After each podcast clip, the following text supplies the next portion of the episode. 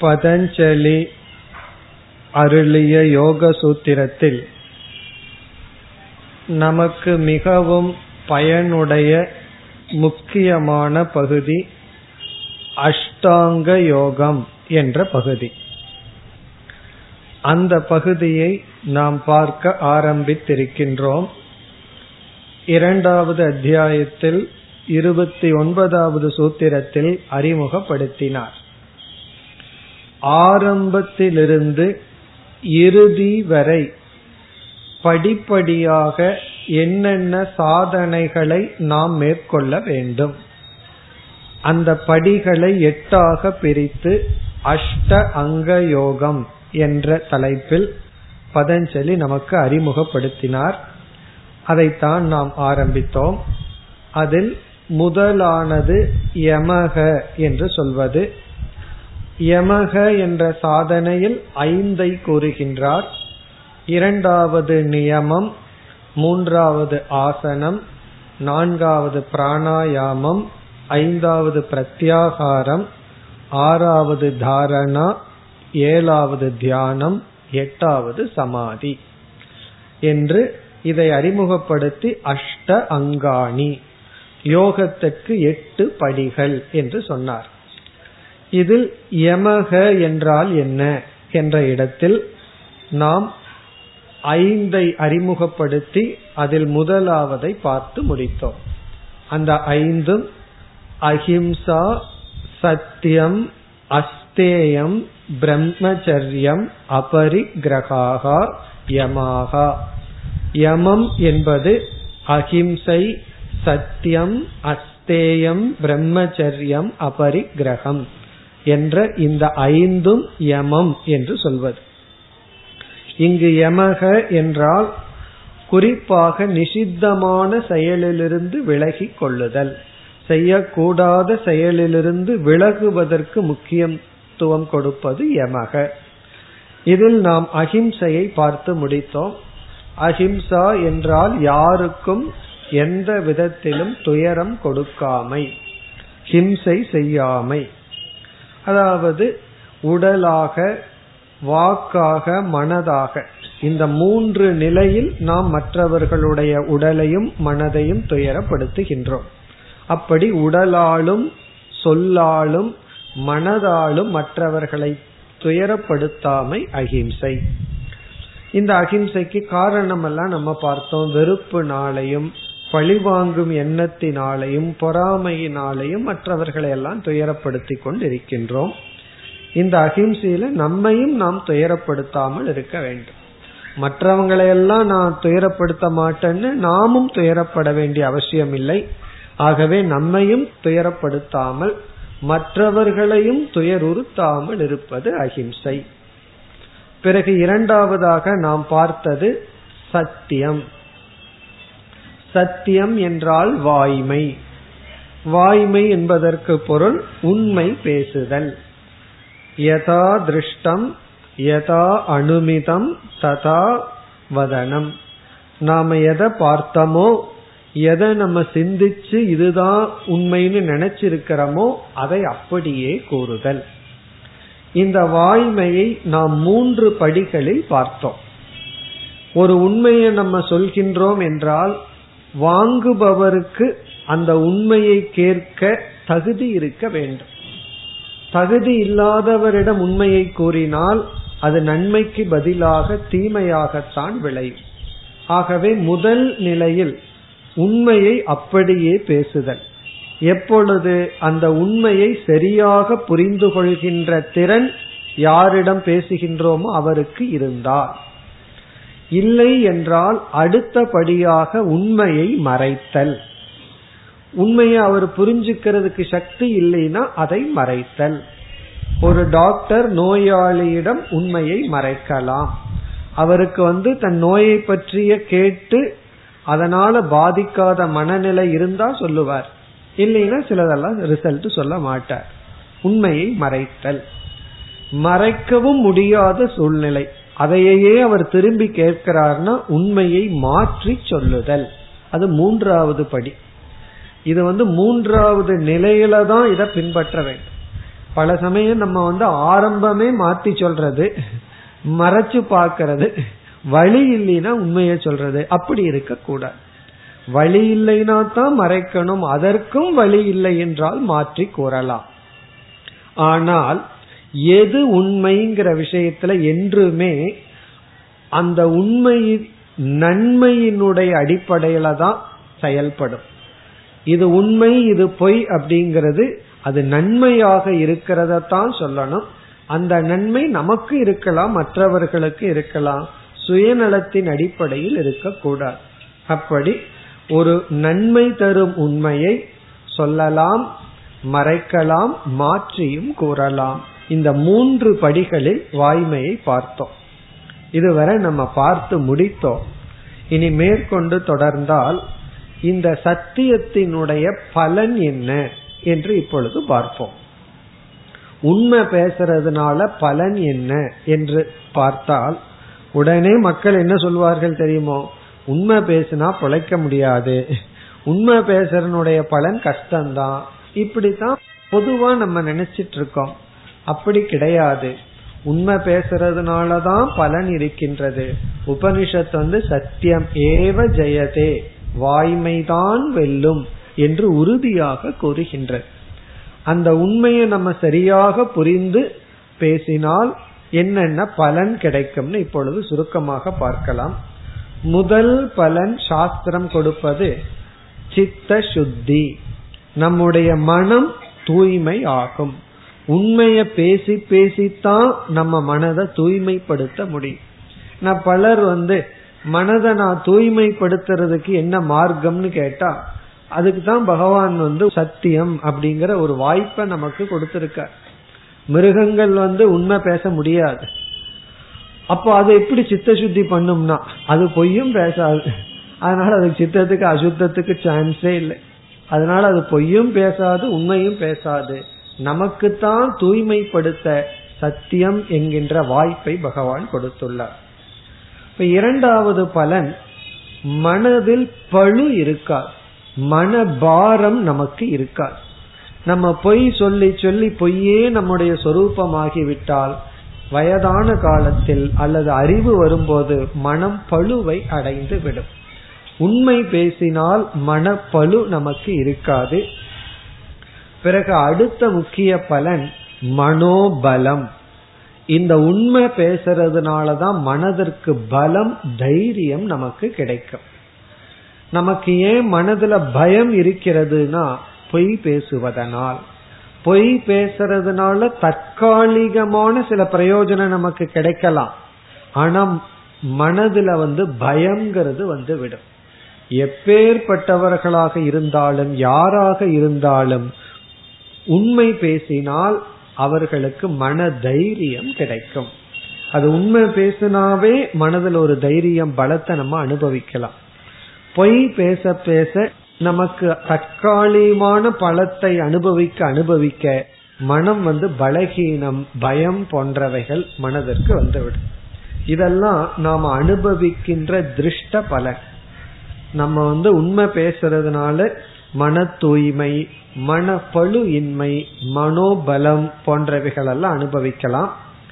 பிறகு சாஸ்திரம் வந்து இது நேரடியா அனுபவிக்கிற திருஷ்ட பலன் மட்டும் நமக்கு கிடைப்பதில்லை அதிருஷ்ட பலனும் இருக்கின்றது. கண்ணுக்கு தெரியாத புண்ணியம் என்கின்ற பலனும் இந்த வாய்மையினால் நமக்கு கிடைக்கும். அந்த பலன் வந்து நமக்கு இறந்ததற்கு பிறகு இந்த ஜென்மத்துல ஞானத்தை அடையவில்லை என்றால் பிரம்மலோகம் வரை உயர்ந்த லோகம் நமக்கு கிடைக்கும். அதெல்லாம் அதிர்ஷ்ட பலன். புண்ணியம்ங்கிற அதிர்ஷ்ட பலன் நல்ல லோகம் நமக்கு கிடைக்கும். ஒரு கால் இந்த ஜென்மத்திலேயே நாம் ஞானத்தை அடைந்தால் இந்த புண்ணியம் நமக்கு லோகத்தை கொடுப்பதற்கு பதிலாக மோக்ஷத்துக்கு தகுதியை கொடுத்து அது தீர்ந்து விடும் அப்படி இந்த வாய்மைக்கு பல பலன்கள் இருக்கின்றது. அது மட்டுமல்ல நாம் அஷ்டாங்க யோகத்தில் வேறு சில சாதனைகளை எல்லாம் பின்பற்ற வேண்டும். சத்தியத்திற்கு அடுத்தது அஸ்தேயன்னு பார்க்க போறோம். அது போன்ற சாதனைகளை பின்பற்ற வேண்டும் என்றாலும் சத்தியத்தை பின்பற்றினால்தான் முடியும். இந்த சத்தியத்தை பின்பற்றவில்லை என்றால் இனி வரப்போகின்ற சில சாதனைகளை பின்பற்ற முடியாது. ஆகவே இந்த சத்தியம் மற்ற சாதனைகளை பின்பற்றவும் காரணமாக அமைகின்றது இந்த உண்மையை பேசுனா வாழ முடியாதுங்கிறதெல்லாம் சத்தியத்தை நம்ம சரியா புரிந்து கொள்ளாததனால்தான். நம்ம சில சமயங்கள்ல உண்மையை மறைக்கலாம் சில சமயங்கள்ல மாற்றி சொல்லலாம் விவகாரத்துக்கு எப்படி நடந்துக்கணுமோ நடந்து கொள்ளலாம். ஆனால் அதெல்லாம் மற்றவர்களுக்கும் நமக்கும் நன்மையை தருவதாக இருக்க வேண்டுமே தவிர தற்காலிகமான சுகத்தை தருவதாகவோ நாம் ஒரு தவறை செய்து அதை மறைப்பதற்கோ இதை நாம் பயன்படுத்தக்கூடாது. இந்த மூன்றாவது படியை பயன்படுத்தக்கூடாது. இவ்விதம் அஹிம்சா இரண்டாவது சத்தியம். இனி நாம் மூன்றாவது சாதனைக்கு செல்கின்றோம். மூன்றாவது சாதனை அஸ்தேயம். அஸ்தேயம். இங்க ஐந்தும் சேர்ந்து யமம் ஆகின்றது. அதுல மூன்றாவது அஸ்தேயம். ஸ்தேயம் என்றால் திருடுதல். அஸ்தேயம் என்றால் திருடாமை. களவாமை. திருடாமல் இருத்தல் ஸ்டீலிங் சொல்றோம். திருடுதல்.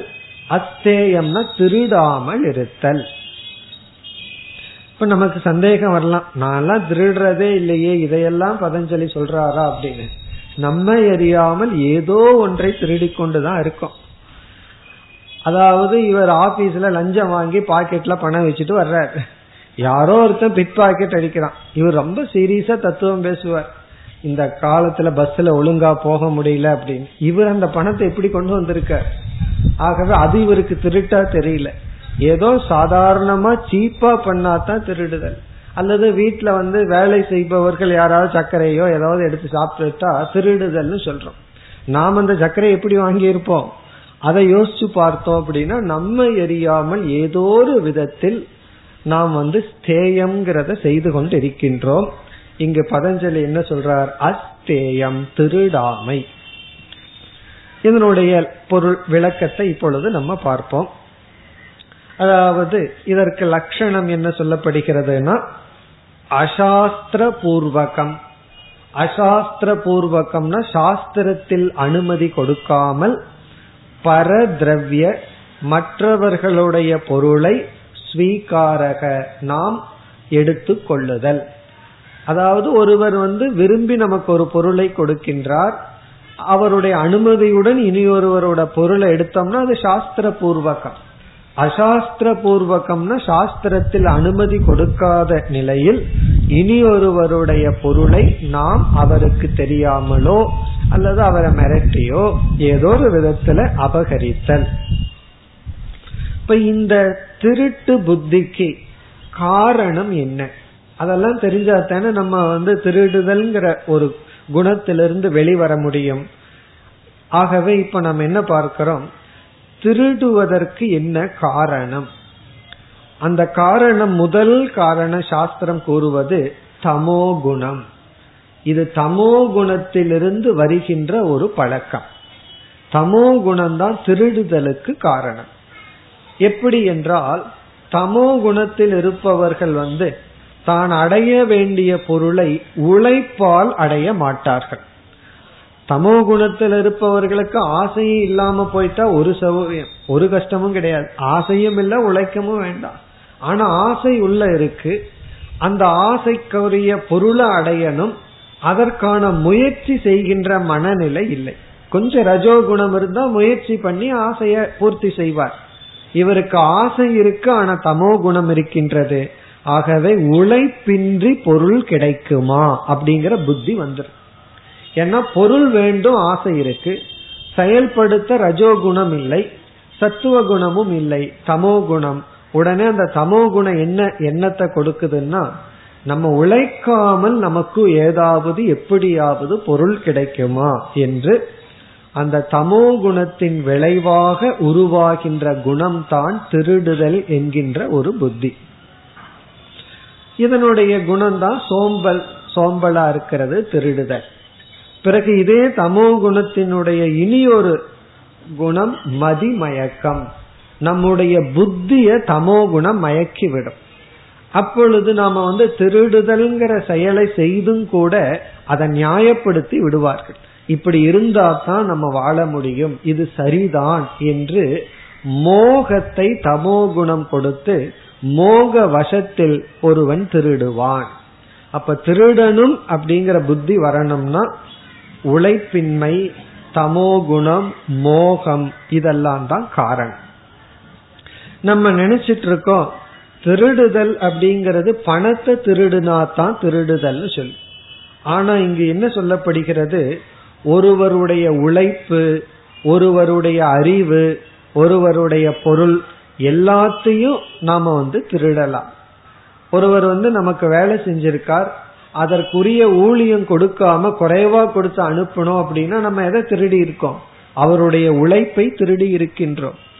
ஒருவரிடத்துல தெரிய வேண்டியதெல்லாம் தெரிஞ்சிட்டு நாம் அதற்கு எந்த சன்மானமும் கொடுக்காம வந்துட்டோம் அப்படின்னா ஒருவருடைய அறிவை நாம் திருடி இருக்கின்றோம். அந்த அறிவை வந்து அவர் உழைப்புனால பணம் கொடுத்து ஒரு அறிவை பெற்று இருக்கின்றார் அந்த அறிவை நம்ம வந்து அதற்குரிய சன்மானம். ஒன்னா நம்ம உடல் அளவுல ஏதாவது சேவை பண்ணி அந்த அறிவை அடைஞ்சிருக்கணும். அல்லது பொருள் கொடுத்திருக்கணும். எதுவுமே கொடுக்காம அறிவை மட்டும் நாம எடுத்துட்டு சென்று விட்டு அறிவை திருடுகின்றோம்.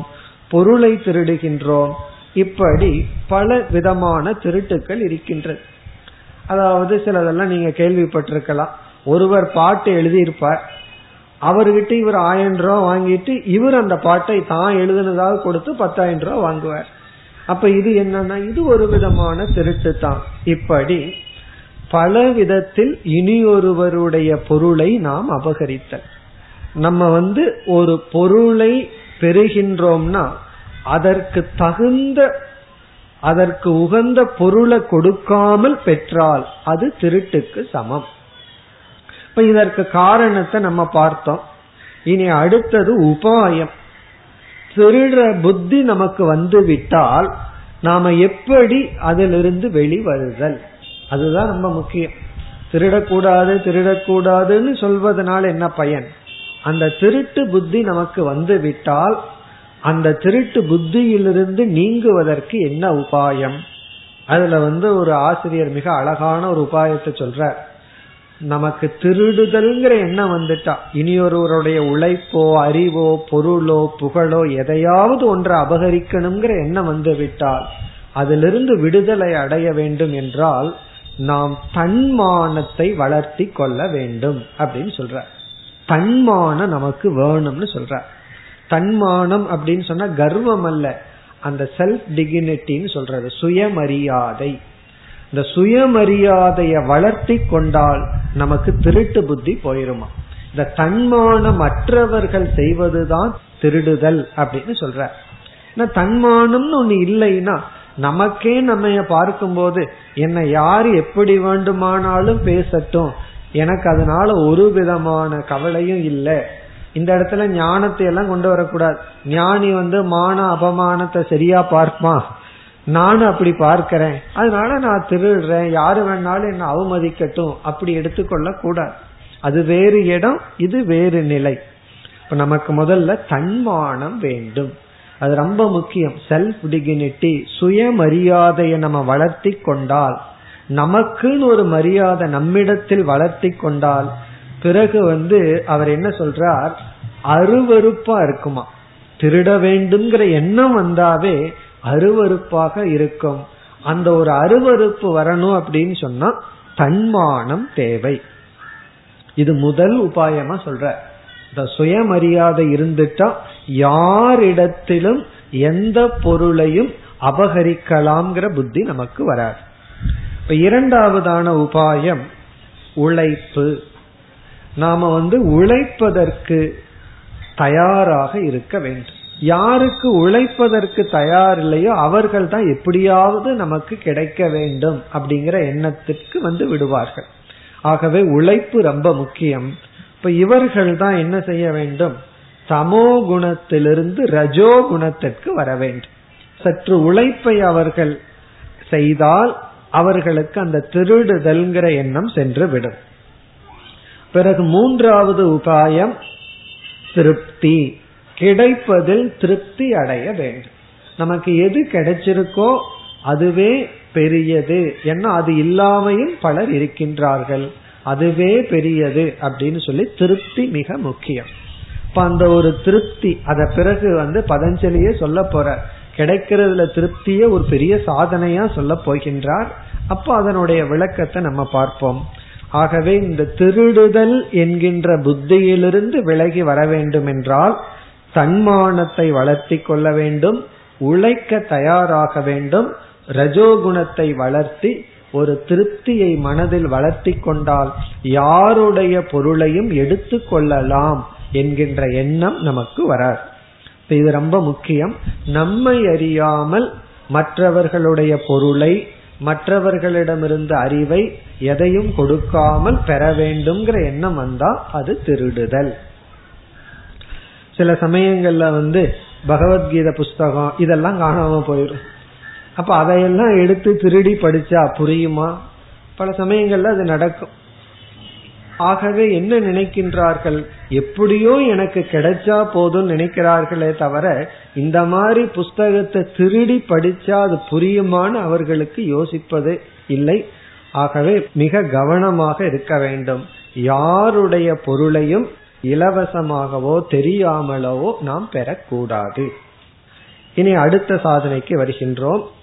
முதலில் அஹிம்சா இரண்டாவது சத்தியம் வாய்மை மூன்றாவது அஸ்தேயம் நான்காவது பிரம்மச்சரியம். பிரம்மச்சரியம் என்பது நான்காவது சாதனை. இந்த பிரம்மச்சரியத்தை நம்ம பல ஸ்டேஜில் பிரித்து பார்க்க வேண்டும். முதலில் பிரம்மச்சரிய ஆசிரமத்தில் இருப்பவர்களுக்கு இது என்ன பொருள்? பிரம்மச்சரிய ஆசிரமம்னா மாணவனாக இருக்கின்ற சிறு வயதில் திருமணம் ஆவதற்கு முன் இருக்கின்ற ஸ்டேஜ் பிரம்மச்சரிய ஆசிரமம். குறிப்பா பிரம்மச்சரிய ஆசிரமம்னா ஒரு ஆறு ஏழு வயதுக்கு மேல் இருக்கின்ற பள்ளிக்கு போகின்ற படிக்கின்ற பருவம். அதை தான் பிரம்மச்சரிய ஆசிரமம்னு சொல்றோம். இப்ப அந்த இடத்துல பிரம்மச்சரியம் அப்படிங்கறதனுடைய பொருள்.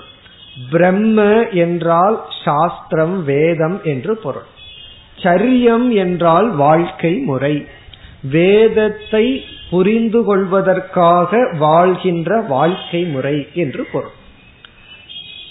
அந்த காலத்துல வேதத்தை படித்தார்கள் கணித சாஸ்திரம் ஜோதிடம் எல்லாம் படிச்சாங்க. இன்னைக்கு இன்றைக்கு இருக்கிற சயின்ஸ படிக்கிறோம்.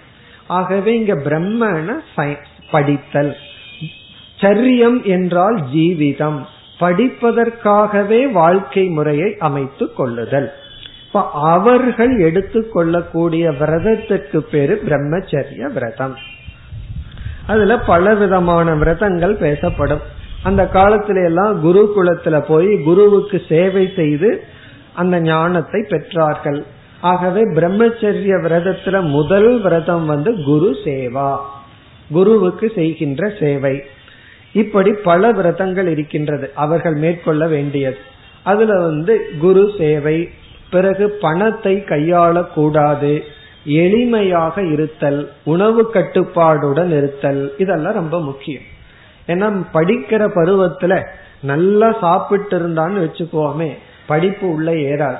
ஆகவே அங்க வந்து உணவுல கட்டுப்பாடு எளிமையாக இருத்தல் இதெல்லாம் பிறகு உடல் ஒழுக்கம் சரீரத்துல ஒழுக்கமாக இருத்தல் இதெல்லாமே பிரம்மச்சரியம். யாருக்கு? மாணவனாக இருப்பவர்களுக்கு பிரம்மச்சரிய விரதம்.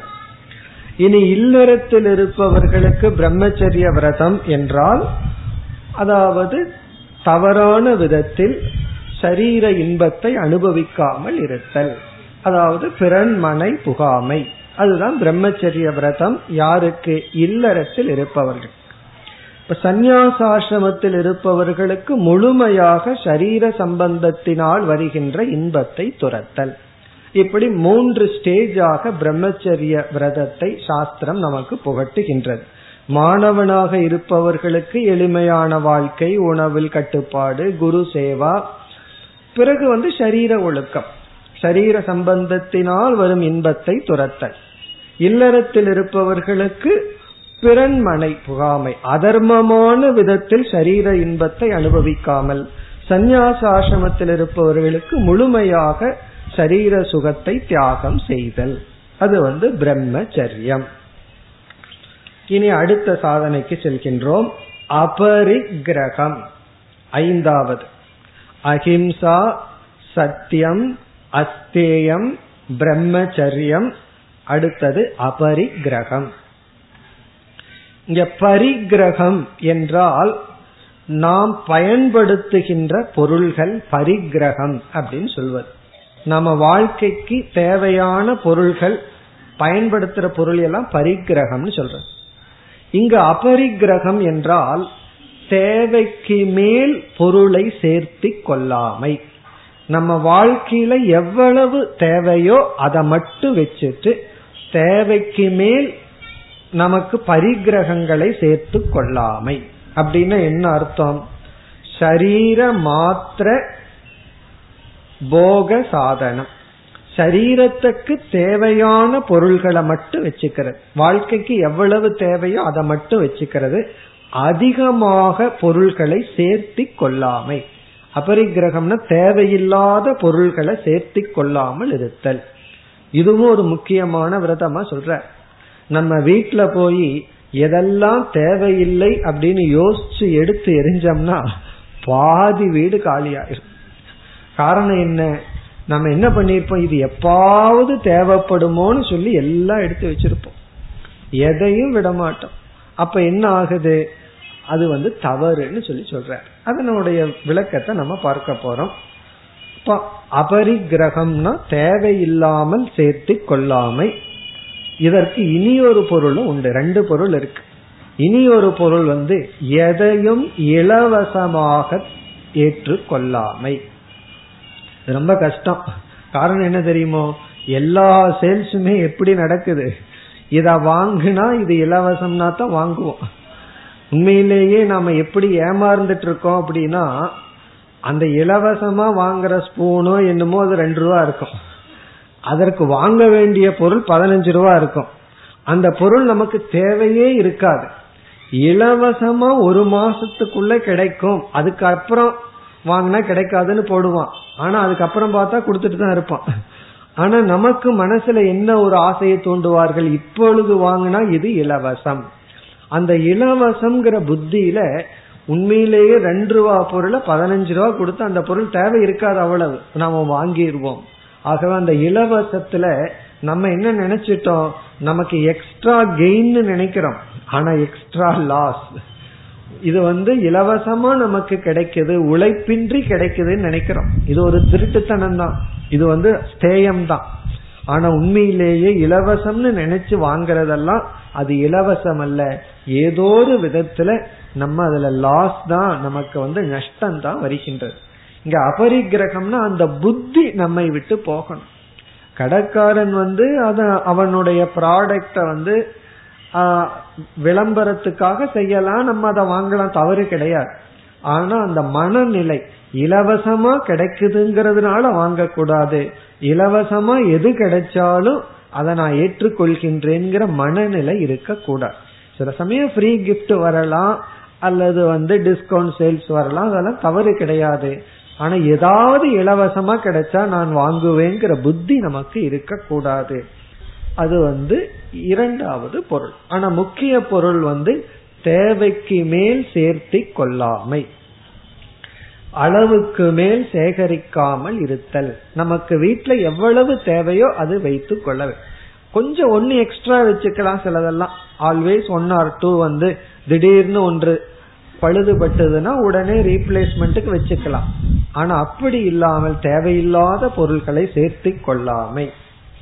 இப்ப இத நம்ம எப்படி பின்பற்றுவது அப்படின்னா எந்த ஒரு பொருளை ஆர்ஜனம் சம்பாதிக்கிறதே கஷ்டம்தான்.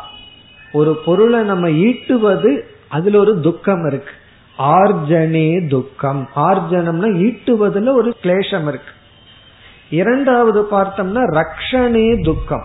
ஒரு பொருளை பாதுகாக்கிறது அதுலயும் ஒரு பெயின் இருக்கு கஷ்டம் இருக்கு. பாதுகாக்கிறது சம்பாதிக்கிறதுக்கு நிகரான துக்கம். துக்கம்னா என்ன? அதுக்கு ஒரு முயற்சி தேவை அதுலயும் ஒரு உழைப்பு இருக்கு.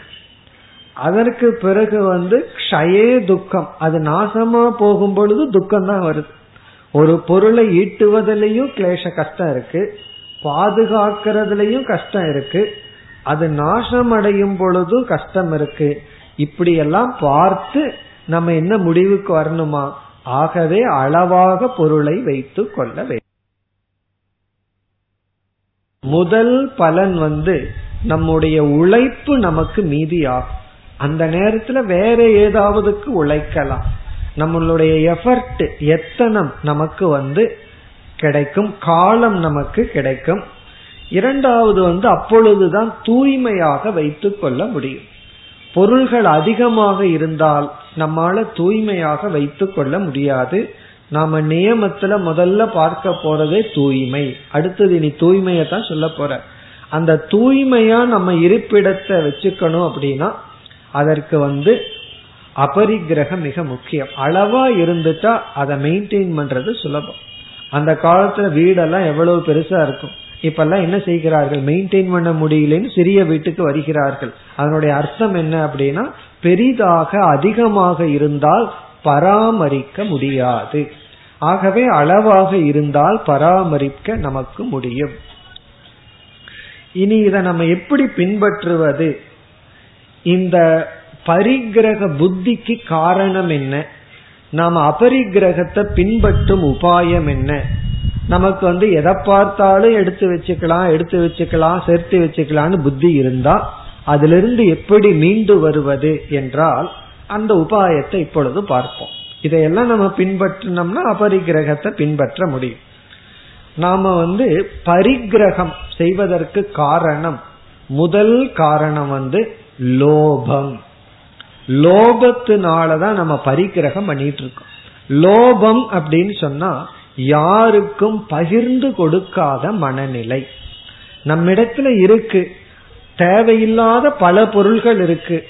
ஆனாலும் அது நம்மிடத்திலேயே இருக்க காரணம் அது நமக்கும் பயன்படாம யாருக்கும் பயன்படாம இருக்க காரணம் லோபம். ஏன்னா அந்த பொருள் தேவைப்படுற இடம் பலதை நம்ம பார்த்தோம். அதை கொடுக்கறதுக்கு மனசில்லை. சில பேர் வீட்டுல பொருள்கள் அழுகி போகும் ஆனா யாருக்கும் கொடுக்க மாட்டார்கள் காரணம் என்னன்னா லோபம். இப்ப பரிகிரகத்துக்கு காரணம் வந்து லோபம். லோபம்னு என்ன? பகிர்ந்து கொள்ளாத மனநிலை. நம்ம மனதை வந்து பகிர்ந்து கொள்கின்ற ஒரு நிலைக்கு கொண்டு வந்துட்டோம் அப்படின்னா தேவைக்கு மேல இருக்கிறத அவர்களுக்கு தேவைப்படும் சமயத்துல நம்ம எடுத்து கொடுக்க முடியும். இப்ப எடுத்து கொடுக்க மனநிலை இல்லாததுனாலதான் லோபத்தினாலதான் தேவையில்லாத பொருள்கள் நம்மிடத்தில் இருந்து கொண்டு இருக்கின்ற அப்ப அப்படியே என்ன ஆகுது? இந்த லோபத்துல கொலஸ்ட்ரால் எல்லாம் அப்படித்தான். தேவையில்லாம உள்ள போய் யாருக்கும் எந்த உதவியும் பண்ண மாட்டேன்னு சொல்லி உழைப்புல என்னன்னா அதுல லோபம். அதனால சாப்பிட்றதெல்லாம் உள்ளேயே தங்கி இருக்கு. கொஞ்சம் நம்ம உழைப்ப மற்றவங்களுக்கு கொடுத்தோம் அப்படின்னா இந்த கொலஸ்ட்ரால் எல்லாம் போய் உடம்பெல்லாம் நல்லா இருக்கும். ஆகவே இந்த லோபம்ங்கிறது வந்து பொருள்ல மட்டுமல்ல உழைப்புல. யாருக்காவது ஒரு உதவி செய்யணும் அப்படின்னா அங்க லோபம் வந்துடும் நான் எதுக்கு சொல்லணும்? நான் எதற்கு கூட போகணும்? அவனே போகட்டும் அப்படின்னு சொல்லிடுவோம். அப்படி உழைப்புல லோபம் பேச்சுல லோபம். பேச்சுல லோபம்னா உதவி செய்யும் பொழுது. மற்ற நேரத்தில் அது லோபம் இருக்காது. அப்படி இந்த லோபத்தினாலதான் தேவையில்லாத பொருள்கள் உடலுக்குள்ளேயும் இருக்கு தேவையில்லாத பொருள்கள் உடலை சுற்றியும் இருக்கின்ற இனி அடுத்தது அஸ்ரத்தா நம்பிக்கையின்மை. நம்பிக்கையின்மையினாலதான் சேர்த்து சேர்த்து வச்சுக்கிறோம். நாம நம்பினால் மற்றவர்களையும் பகவானையும் மீது நம்பிக்கை ஏற்பட்டால் நம்ம தேவையான பொருள்ல சந்தோஷமா இருக்கலாம். நம்பிக்கை இன்மையினாலதான் யாருமே உதவி செய்து விட மாட்டார்கள். அதனால இப்பவே எடுத்து வச்சுக்கலாம் எடுத்து வச்சுக்கலாங்கிற புத்தி நமக்கு வருவது மற்றவங்களுக்கு கொடுக்காத புத்தி ஏன் வருது அப்படின்னா இன்னைக்கு நம்ம கொடுக்கறோம் நாளைக்கு அவன் திருப்பி கொடுப்பான என்ன அப்படின்னு ஒரு நம்பிக்கை இன்மை இப்ப இந்த ஸ்ரத்த இல்லாததுனாலதான் நமக்கு வந்து ஸ்ரத்தைனா மற்றவர்கள் மீது ஸ்ரத்த இல்லை இறைவன் மீது நம்பிக்கை இல்லை. அதனாலதான் நமக்கு பரிகிரகம் இருக்கு. பாரிவிராஜகன்னு சன்னியாசிய சொல்றதுக்கு காரணம் சன்னியாசிக்கு அபரிக்கிரகன்னு பேர் இருக்கு. அவனுக்கு பரிகிரகம் அற்றவன் தான் சன்னியாசி நம்ம நினைச்சிட்டு இருக்கோம் சன்னியாசி வந்து எல்லாத்தையும் துறந்தவர் உலகத்தை வெறுக்கின்றார் உலகத்தை நம்பவில்லை. உண்மையிலேயே உலகத்தை நம்பவர் அவர்தான். காரணம் என்ன? எனக்கு எது வேண்டாம் இந்த உலகம் என்னை காக்கும். இறைவன் வந்து யாரோ மூலியமா எது எனக்கு தேவையோ அது அப்பொழுது கொடுப்பார். நான் வச்சிருக்கணுங்கிற அவசியம் கிடையாது. அப்படிங்கிற முழு நம்பிக்கை வந்ததுனாலதான் முழுமையா விட முடியும். நம்ம நினைச்சிட்டு இருக்கோம் விடுவதற்கு நம்பிக்கை இன்மைதான் காரணம்னு. நம்பிக்கை தான் காரணம். அப்படி அந்த நம்பிக்கையினாலதான் எல்லாத்தையும் விட முடியும். அதுக்கு ரொம்ப ஃபேமஸான ஒரு கதை சொல்வார்கள். ஒருவன் வந்து எதையும் நம்ப மாட்டானா? எப்பொழுதுமே தான் தான் வச்சிருக்கணும்னு சொல்லி எப்பொழுதும் பாக்கெட்ல பணம் வச்சிருப்பானா? இனி ஒருவன் வந்து எவ்வளவு தேவையோ அவ்வளவுதான் வச்சிருப்பானா? அதுக்கு மேல பகவான் பாத்துக்குவார்னு சொல்லி. இப்ப இரண்டு பேரும் ஒரு கிராமத்தை கடந்து போகும்போது ஒரு வெள்ளம் வந்து என்ன ஆயிடுது? ரொம்ப தூரம் போக வேண்டியதுதான் போச்சு. இந்த ரெண்டு பேரும் பக்கத்துல இருந்தார்கள். இந்த பணம் வச்சிருக்கிறவன் என்ன சொன்னா கடைசியில கடைசியில அவனோட பணத்தை கொடுத்து தான் இரண்டு பேரும் சாப்பிட்டு அந்த ஆத்த கடக்க வேண்டியது வந்துச்சான். அந்த பணம் வச்சிருக்கிறவன் என்ன சொன்னானா இப்ப என்னுடைய தத்துவம் தானே வென்றது.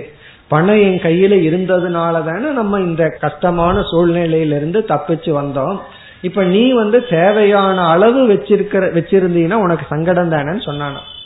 அதுக்கு அவன் திருப்பி சொன்னா என்னுடைய தத்துவமும் வென்றது. பகவான் ஒன்னு அனுப்பிச்சு வச்சாருல்ல என் பக்கத்துல அப்படின்னு சொன்னான். அப்படி இவனுடைய தத்துவம் வந்து நம்ம இடத்துல இல்லைன்னா பகவான் எப்படி நமக்கு கொடுப்பார். ஆகவே அளவா இருந்தா போதுங்கிறது எனக்கு உறுதியாச்சுன்னா. இவன் என்ன சொன்னா பணம் வச்சிருந்ததுனாலதான் இப்ப நம்ம வந்து சங்கடம் இல்லாமல் தப்பித்தோம்னு சொன்னான் உண்மையிலேயே யார் வந்து புத்திசாலினா இவனுக்கு வந்து நம்பிக்கை உடையவன் எப்பொழுதும் வெற்றியை அடைவான். இப்ப நம்பிக்கை இன்மைதான் நமக்கு பரிகிரகத்திற்கு காரணம். மூன்றாவது காரணம் வந்து பயம். நம்ம கொடுத்தாலே பயம். போயிருமோ? நம்ம இடத்துல ஒன்றுமே இல்லையோ? அப்படின்னு ஒரு பயத்தினாலதான் தேவையில்லாத பொருள்களை சேர்த்து வச்சுக்கிறோம். நம்ம சுற்றி பொருள் இல்லைன்னா பயம் வந்துருமா? நம்ம சுற்றி பொருள்கள் இருந்ததுன்னா அது நம்ம காப்பாற்றும். உண்மையிலேயே அதைத்தான் நம்ம காப்பாத்திட்டு இருக்கோம்.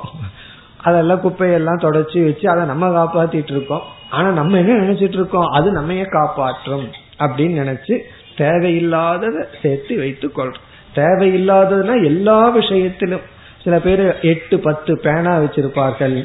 சில பேர் பாத்திரம் பார்த்தோம் அப்படின்னா தேவை அந்த பாத்திரத்தை பயன்படுத்தவே மாட்டோம். ஆனா வச்சிருப்போம். என்னைக்காவது தேவைப்படுமோன்னு சொல்லி. அப்படி எல்லா பொருள்களையும் தேவையில்லாமல் வச்சிருக்கிறது காரணம் பயம். அடுத்து இறுதியான காரணம் துக்கம். துக்கம் வந்துருமோன்னு ஒரு பயம். இதெல்லாம் இல்லைன்னா எனக்கு கஷ்டம் வந்துருமோன்னு ஒரு கஷ்டத்தை குறித்த ஒரு பயம். அந்த துக்கத்துக்கு பயந்து அந்த துக்கம் வரக்கூடாது அப்படிங்கிற எண்ணத்துல ஒரு பொருளை வச்சு அதுல துக்கப்பட்டு இருப்போம். இதுதான் சிருஷ்டியில் இருக்கிற சில ரகசியங்கள். ஒரு பொருளை வந்து எனக்கு கஷ்டம் வரக்கூடாதுன்னு வச்சிருப்போம். ஆனா கஷ்டம் எல்லாம் அந்த பொருள்னாலதான் வந்துட்டு இருக்கும் இப்ப இதற்கெல்லாம் காரணம் மூல காரணம் என்னன்னா அந்த ஸ்ரத்த இல்லை லோபம். இப்ப இதையெல்லாம் நம்ம சரிப்படுத்தணும் அப்படின்னா நமக்கு வந்து தேவைக்கு மேல் வைத்திருக்காமல் இருக்கின்ற குணம் கிடைத்து விடும் பகவானு கீதையில ஆறாவது அத்தியாயத்துல வந்து பரிகிரகமற்றவனாக இருந்தா தான் நீ தியானம் செய்ய முடியும்னு சொல்ற.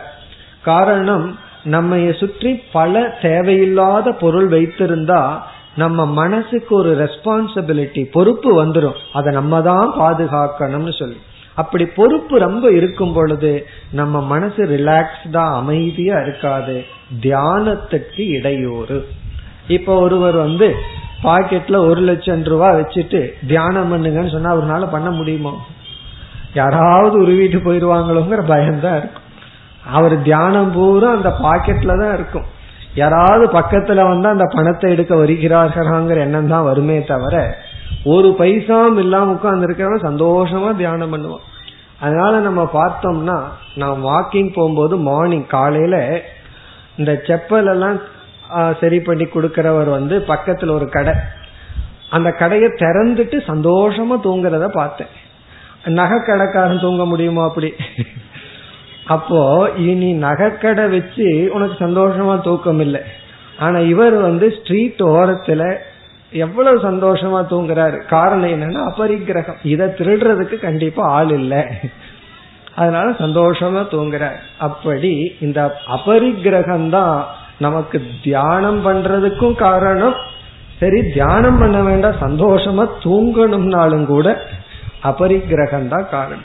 வீட்டுல வந்து விலை ஒரு மதிப்புள்ள பொருளை வச்சுட்டோம்னா தூக்கம் வர நான் ரிஷிகேஷ்ல இருக்கும் பொழுது நான் சாப்பிட போகும்போது வரும் பொழுதும் என்னோட ரூமை லாக் பண்ண மாட்டேன். போயிட்டு வருவேன். எங்க உள்ள என்ன இருக்கு?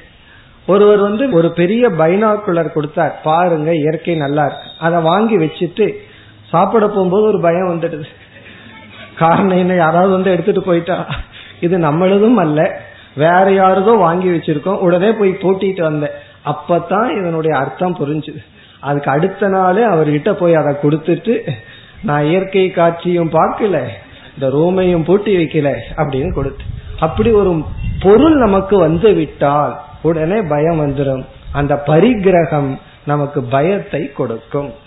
அபரிகிரகம் தான் நமக்கு ஒரு ஃப்ரீடம் அதனாலதான் பதஞ்சலி இந்த இடத்துல வந்து அபரிகிரகத்தை ஒரு முக்கியமான குணமாக கூறுகின்றார். இதனால பல பயன் இருக்கின்றது. இவ்விதம் இந்த ஐந்தும் சேர்ந்து அஹிம்சா சத்தியம் அஸ்தேயம் பிரம்மச்சரியம் அபரிக்கிரகம். அஹிம்சா யாருக்கும் துயரம் கொடுக்காமல் இருத்தல் சத்தியம் உண்மை பேசுதல் அஸ்தேயம் களவாமை திருடாமை பிரம்மச்சரியம் சரீர ஒழுக்கம் அபரிக்கிரகம் அளவுக்கு மேல் பொருளை வைத்துக் கொள்ளாமல் இருத்தல். இதெல்லாம் யோகத்தினுடைய ஃபர்ஸ்ட் ஸ்டெப்னு சொல்ற. முதல் படின்னு சொல்ற. முதல் படியே ரொம்ப பெருசா இருக்கிற மாதிரி தான் இருக்கு. இந்த அஞ்சையும் நம்ம பின்பற்றினால் யமங்கிற சாதனையை பின்பற்றுகின்றோம். இப்ப என்ன சொல்றார்? நீங்கள் வந்து மனதை தூய்மைப்படுத்தி ஞானத்தை அடைஞ்சு மோட்சத்தை அடையணும்னா முதல் படியா என்ன செய்யணும்? அகிம்சையில ஆரம்பித்து அஸ்தேயம் வரை ஐந்து சாதனையை கூறுகின்றார். இனி நாம் அடுத்த முப்பத்தி ஓராவது சூத்திரத்திற்கு செல்கின்றோம். இந்த சூத்திரமானது மீண்டும் யமத்தை பற்றி விளக்குகின்ற சூத்திரம்தான். அடுத்த சூத்திரத்துல தான் எட்டு படிகள்ல இரண்டாவது படியான நியமத்துக்கு அடுத்த சூத்திரத்துக்கு தான் போறார். இப்ப இந்த சூத்திரத்துல மீண்டும் யமத்தை பற்றியே பேசுகின்றார். இங்கு என்ன சொல்கின்றார்? இந்த ஐந்து சாதனைகளையும் இங்கு சொல்கின்ற நிபந்தனை இன்றி பின்பற்றினார்.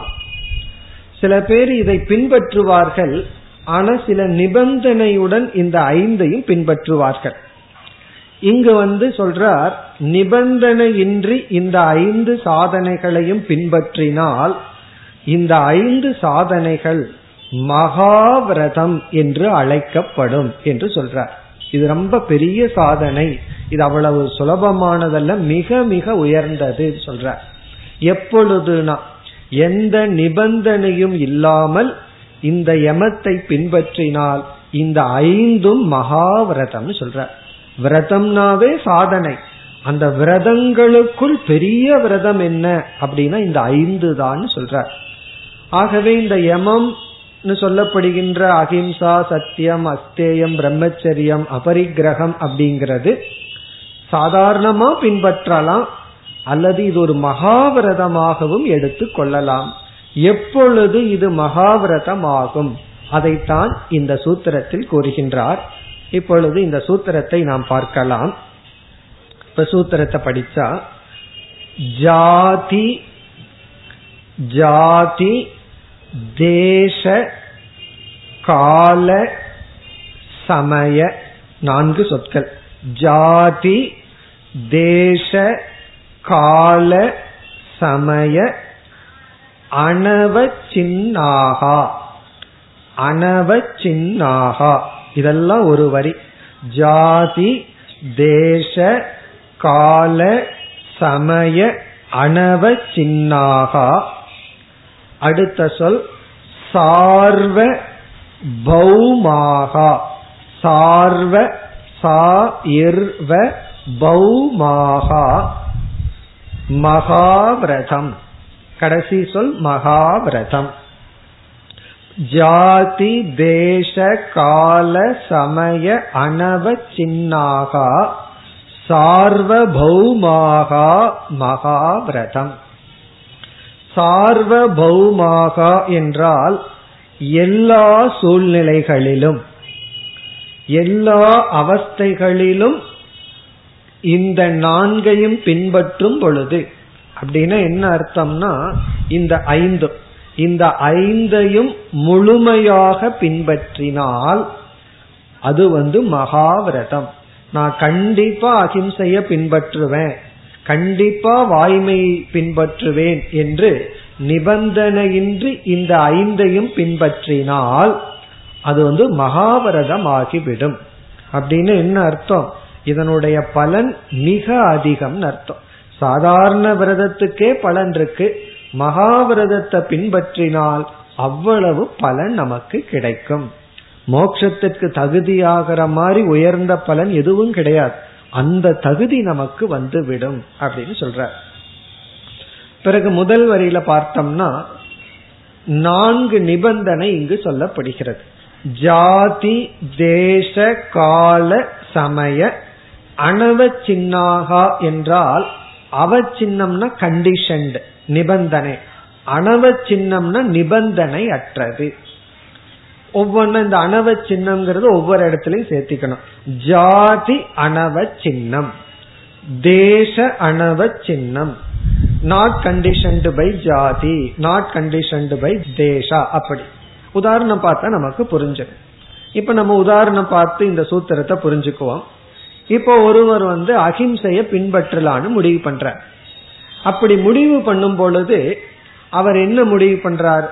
ஜாதி அப்படிங்கறது ஒரு நிபந்தனையா வச்சுக்கிறார் அந்த ஜாதிங்கிற நிபந்தனையுடன் அகிம்சைய பின்பற்ற.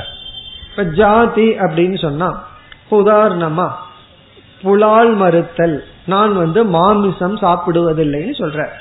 முடிவு பண்ற. இது வந்து எப்பொழுது மகாபாரதம் அப்படின்னா ஜாதியினால நிபந்தனை இல்லாம இருந்தா மகாபாரதம் சில பேர் என்ன செய்வார்கள்? ஒரு ஜாதி நிபந்தனை வச்சுக்குவார்கள். பசுவை சாப்பிட மாட்டேன். வேற ஏதாவது ஒரு குறிப்பிட்ட இதை நான் சாப்பிட மாட்டேன். ஆனா மீன் சாப்பிடுவேன். இப்படி இதுல வந்து ஒரு நிபந்தனை இருக்கும். அது வந்து ஜாதி அவச்சின்னம்னு சொல்றது. அதாவது நான் சில பேர் அப்படி சொல்வார்கள்.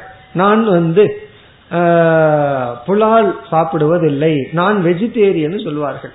அது கொஞ்சம் சேர்த்து சொல்லிட்டா நான் வெஜிடேரியன் நான் வெஜிடேரியன் சொல்லிட்டு மீன் சாப்பிட்டு இருப்பார்கள் கேட்டா மீனை வந்து நான் வெஜிடேரியனா நான் வெஜிடேரியன் லிஸ்ட்ல போடுறது இல்ல அப்படின்னு சொன்ன என்ன அர்த்தம் அப்படின்னா இது வந்து ஜாதியினால இந்த ஜாதிய மட்டும் அப்போ வந்து பசு போன்ற ஜாதியில மட்டும்தான் நான் அகிம்சைய பின்பற்ற ஆடு கோழின்னு வந்ததுன்னா அந்த ஜாதி வரும்போது நான் அகிம்சைய பின்பற்றவில்லை. அப்படி ஜாதி அவச்சின்னம்.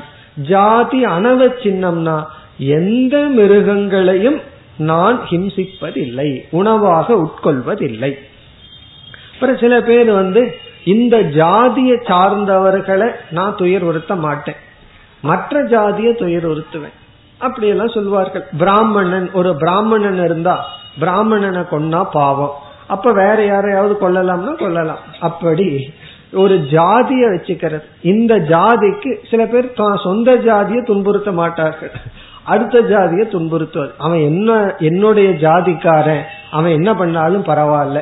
அதே தப்ப இனியொரு ஜாதிக்காரன் பண்ணியிருந்தா அவனை துன்புறுத்துவது. அதே இது தன்னுடைய ஜாதிக்காரன் செய்தால் துன்புறுத்தாமல் இருத்தல். அப்ப இவர் சொல்றாரு நான் அகிம்சைய பின்பற்றுகின்றேன். என்னுடைய ஜாதிக்காரரை நான் ஒன்னும் பண்ண மாட்டேன். அடிக்க மாட்டேன் பண்ண மாட்டேன்னு சொல்றேன் அப்ப என்ன ஆகும்னா இது ஜாதியினால் வரையறுக்கப்பட்டு பின்பற்றுகின்ற அகிம்சை. இது வந்து இது ஒரு விரதம் தான் அட்லீஸ்ட் அந்த ஜாதியாவது சும்மா விட்டு வைக்கிறாரு. அது ஒரு பெரிய விஷயம்தான். ஆனால் இது எப்ப மகாவிரதம்னா எல்லா ஜாதியிலும் ஜாதிங்கிற நியமம் இல்லாமல் பின்பற்றினால் அது வந்து மகாவிரதம் ஆகின்றது. இப்ப நிபந்தனை இன்றி பின்பற்றுவது மகாவிரதம். இது வந்து ஜாதி. அடுத்தது வந்து தேசம். தேசம்னா இடம். இப்ப இந்த இடத்துல நான் பின்பற்றுவேன் இந்த இடத்துல பின்பற்ற மாட்டேன். காசிக்கு போறோம். அங்க போய் வந்து நான் வெஜிடேரியன் சாப்பிட மாட்டேன். காரணம் என்ன? அந்த தேசத்துல நான் புலால் சாப்பிட மாட்டேன். அது அட்லீஸ்ட் அங்க அது பண்ற அது ஒரு விரதம் தான் ஆனா எல்லா தேசத்திலும் நான் உட்கொள்ள மாட்டேன்னா அது தேச அணவ சின்னம். அதாவது இடம் இந்த இடத்துல நான் செய்ய மாட்டேன் அந்த இடத்துல நான் செய்வேன். கோயில்ல வந்து பொய் சொல்ல மாட்டேன். இத வெளியே சொன்னோம்னா இங்க கோயில்ல வந்து சில பேர் பேச ஆரம்பிச்சிருவாங்க. ஏன்னா இங்க பொய் சொல்ல மாட்டாரேன்னு சொல்லி. அப்படி கோயில் எப்படி பொய் சொல்றதுன்னு ஒருத்தர் இந்த இடத்துல வந்து சொன்னார். அப்பதான் தேச அவச்சின்னம்னு புரிஞ்சது. இப்ப தேசம் அப்படின்னா இந்த இடத்துல நான் இதை பின்பற்றுவேன். ஆனா வேற இடத்துல போயிட்டோம் அப்படின்னா நான் வந்து எப்படி வேண்டுமானாலும் இருப்பேன். சில பேர் வெளியூர் போனா திருட ஆரம்பிச்சிருவார்கள். உள்ளூர்ல திருட மாட்டார்கள். வெளியூர் போன இந்த டூர் போற பசங்களுக்கெல்லாம் இப்படி ஒரு புத்தி.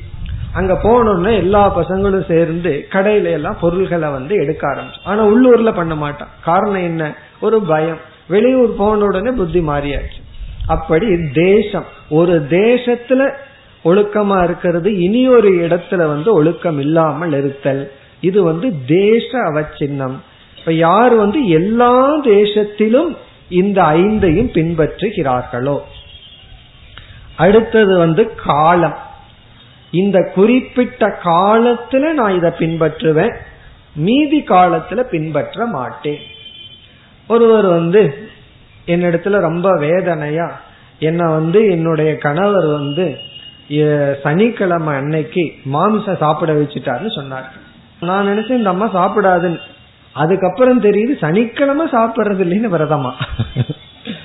சனிக்கிழமை சனிக்கிழமை சாப்பிட மாட்டேன். வேணும்னே இவரு சனிக்கிழமை சாப்பிட வச்சுட்டாராம் இதுதான் இவங்களுக்கு வந்த ஸ்லோகம் இது என்னன்னா கால அவச்சின்னம்.